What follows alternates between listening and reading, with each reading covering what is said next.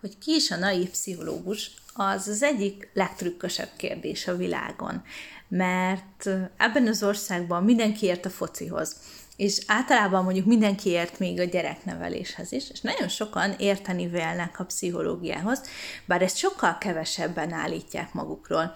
Mégis azt mondhatom bátran, hogy minden ember egy naív pszichológus, csak van, akinek ez a pszichológiai tudása jobban kidolgozott, nagyon ügyesen használja, nagyon jól kezeli a hétköznapi életét, saját magát és másokat is, és vannak olyan emberek, akikben a naiv pszichológus talán egy picit mélyebben bújik még meg, de egy kis odafigyeléssel, egy kis tudatosítással mindenki nagyon jól tudja működtetni a naiv pszichológusát. Miért fontos ez az egész kérdés? Alapvetően ugye abból indulnék ki, hogy mit csinál egy professzionális pszichológus.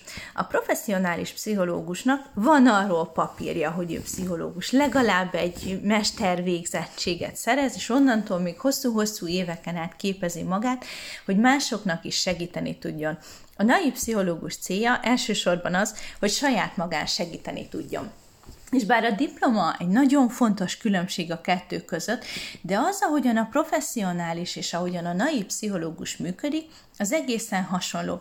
Hiszen mit csinálnak mind a ketten? Megfigyeléseket. Megfigyeljük saját magunkat, mit csinálunk, miért csinálunk, vajon miért azt mondtam, vajon miért nem azt mondtam, vajon miért nézett úgy rám, vajon én miért néztem úgy rá. Ezek folyamatos önmegfigyelések amikor a megfigyeléseinket rögzítettük, utána megpróbáljuk elemezni. Vajon miért mondta azt nekem? Vajon hogy értette, amit mondott? Vajon mit akart ezzel elérni tulajdonképpen? És ennek alapján, amit kielemzünk mások megfigyeléséből, mit is csinálunk? Megpróbálunk bejóslásokat tenni, hogy oké, okay, ez volt, ezt csinálta, valószínűleg ezt akarta vele elérni, akkor mi lesz a következő lépés, amit tenni fog? Ha ügyesek vagyunk ebben a folyamatban, akkor nagyon jó előrejelzéseket tudunk tenni, és fel tudunk készülni előre arra, amit a másik mondani fog, ahogyan a másik viselkedni fog, és ezzel könnyedén és dinamikusan tudjuk működtetni a kapcsolatainkat, tudjuk működtetni vele a hétköznapi életünket. Azt hiszem, hogy talán ez az egyik legfontosabb pontja a naív pszichológusnak. Ehhez persze azért több dolog kell, hogy ezt jól tudjuk működtetni. Talán az egyik legfontosabb, ami hozzájárul, az az önismeret. Minél jobban megtanuljuk a saját magunk képességeit, a készségeit, megismerjük az erősségeinket, és azokat a területeket, amikben nem vagyunk a legjobbak, annál jobb kiinduló alapunk van arra, hogy másokról is jó megfigyeléseket tudjunk tenni, hogy másokról is helyes ítéleteket tudjunk levonni. Ehhez egyébként számtalan módszer van, hogy az ember az önismeretét mélyíteni tudja. Nyilván az egyik talán legelső, hogy ilyen podcasteket hallgat, hogy olvas bizonyos témákban, amik jobban érdeklik, ezen felül persze el lehet járni workshopokra, vagy különböző tematikus egységekre, tematikus alkalmakra, vagy akár egészen hosszú csoportos vagy egyéni önismereti órákat lehet venni, ahol egyre mélyebbre és mélyebbre lehet menni abban, hogy vajon hogyan is működik az ember, és ezen belül hogyan is működöm én. Van egy nagyon izgalmas elmélet az önismeretben, amit úgy hívnak, hogy Johari abla, ez azt jelenti, hogy van négy területe az önismeretünknek. Az egyik legalapvetőbb területe, az a nyitott rész, amit én is jól tudok magamról, meg mások is. Tehát, hogyha mondjuk megkérdeznek valakit, hogy a Bea az milyen ember, akkor az meg fogja mondani, hogy én kedves vagyok, barátságos vagyok, türelmetlen vagyok, és még felsorol négy-öt jelzőt. Ezekkel én is tisztában vagyok magamról, mások is tök jól tudják rólam. A másik része az az, amit úgy hívnak, hogy rejtett rész. Ezek azok a tulajdonságaink, amiket mi tudunk saját magunkról, de nem mutatjuk meg másoknak. Vagy azért nem mutatjuk meg másoknak, mert azt gondoljuk, hogy azok rossz tulajdonságaink, vagy azért, mert azt gondoljuk, hogy ha másoknak megmutatnánk, akkor sebezhetővé válnánk. Tehát mondjuk például, ha valaki azt gondolja magáról, hogy naív, akkor ezt ugye nem szokta kitenni a kirakatba, mert mások visszaélhetnek vele, és nem jó, hogyha ezt rögtön tudják róla. A harmadik része ennek a johari ablaknak az úgynevezett vakrész. Ez azt jelenti, hogy vannak olyan tulajdonságok, amiket mások tudnak rólunk, de mi nem tudunk saját magunkról, hiszen ugye én mindig belülről nézem saját magamat, mindig mindent a saját szemszögemből elemzek. Ez teljesen normális és teljesen természetes működésmód, viszont így vannak olyan információk, amikhez nem férünk hozzá. Így lehet az, hogy mások olyan jelzőket is használnak ránk, amiket mi nem használnánk saját magunkra. És a negyedik része, ami szintén nagyon izgalmas, és ami leginkább az önismerethez kapcsolja most nekünk a johari ablakot, az az úgynevezett tudattalan része.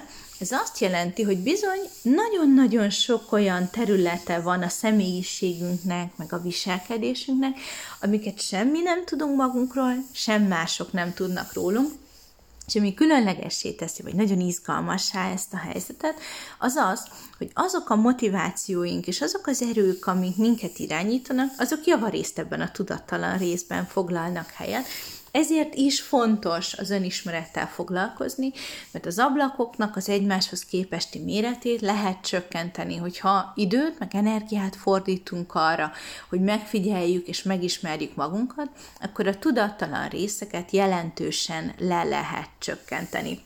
Ehhez persze nem kell mindig profi pszichológushoz menni, elég csak az, hogyha tudatosítjuk magunkban például azt, hogy az életünknek mennyi területén használjuk a pszichológiát.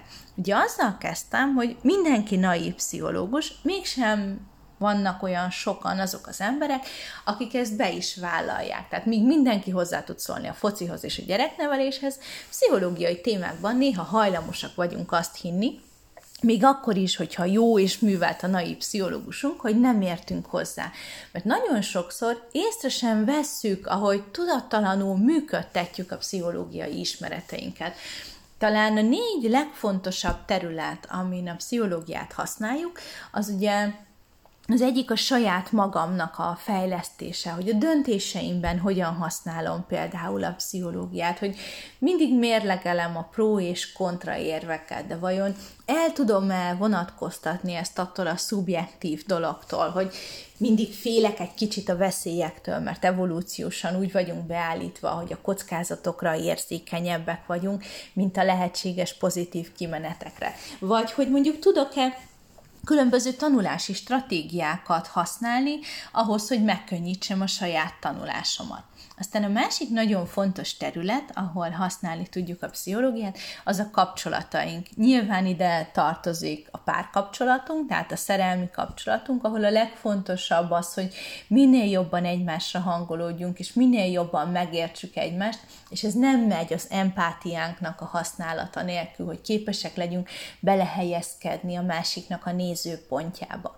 Illetve a baráti vagy egyéb társas kapcsolataink, ahol a jó kommunikációval sokkal jobb kapcsolatokat érhetünk el, hogyha tudunk odafigyelni másokra, vagy hogyha mondjuk megtanuljuk azt, hogy mi segít nekünk felismerni a hazugságokat. Ugye nagyon sokan azt mondják például az ilyen testbeszéd könyvekben, hogy hát azt kell figyelni, hogy a másiknak milyen a hangszíne, meg milyen a hanghordozása, meg az arc kifejezése, és ez sokat elárul arról, hogy vajon hazudik, vagy nem. De azért azok, akik nagyon gyakorlott és profi hazudozók, ők a hangszínüket is remekül tudják befolyásolni, viszont arra kevesen szokták felhívni a figyelmet, hogy a lábnak, illetve a kéznek a nagyon apró mozdulatait már a profik is nehezen tudják kontrollálni, tehát persze fontos, és figyeljünk oda a hangszínre és a mimikára, de az apró gesztusokra, hogy mondjuk valaki dobol-e a lábával, miközben nekünk mond valamit, ez is sokat árul el arról, hogy vajon igazat mond, vagy félre szeretne vezetni minket. És az utolsó ilyen terület, ahol szintén nagyon fontos szerepe lehet a pszichológiának és a naiv pszichológusunknak, az természetesen a munka.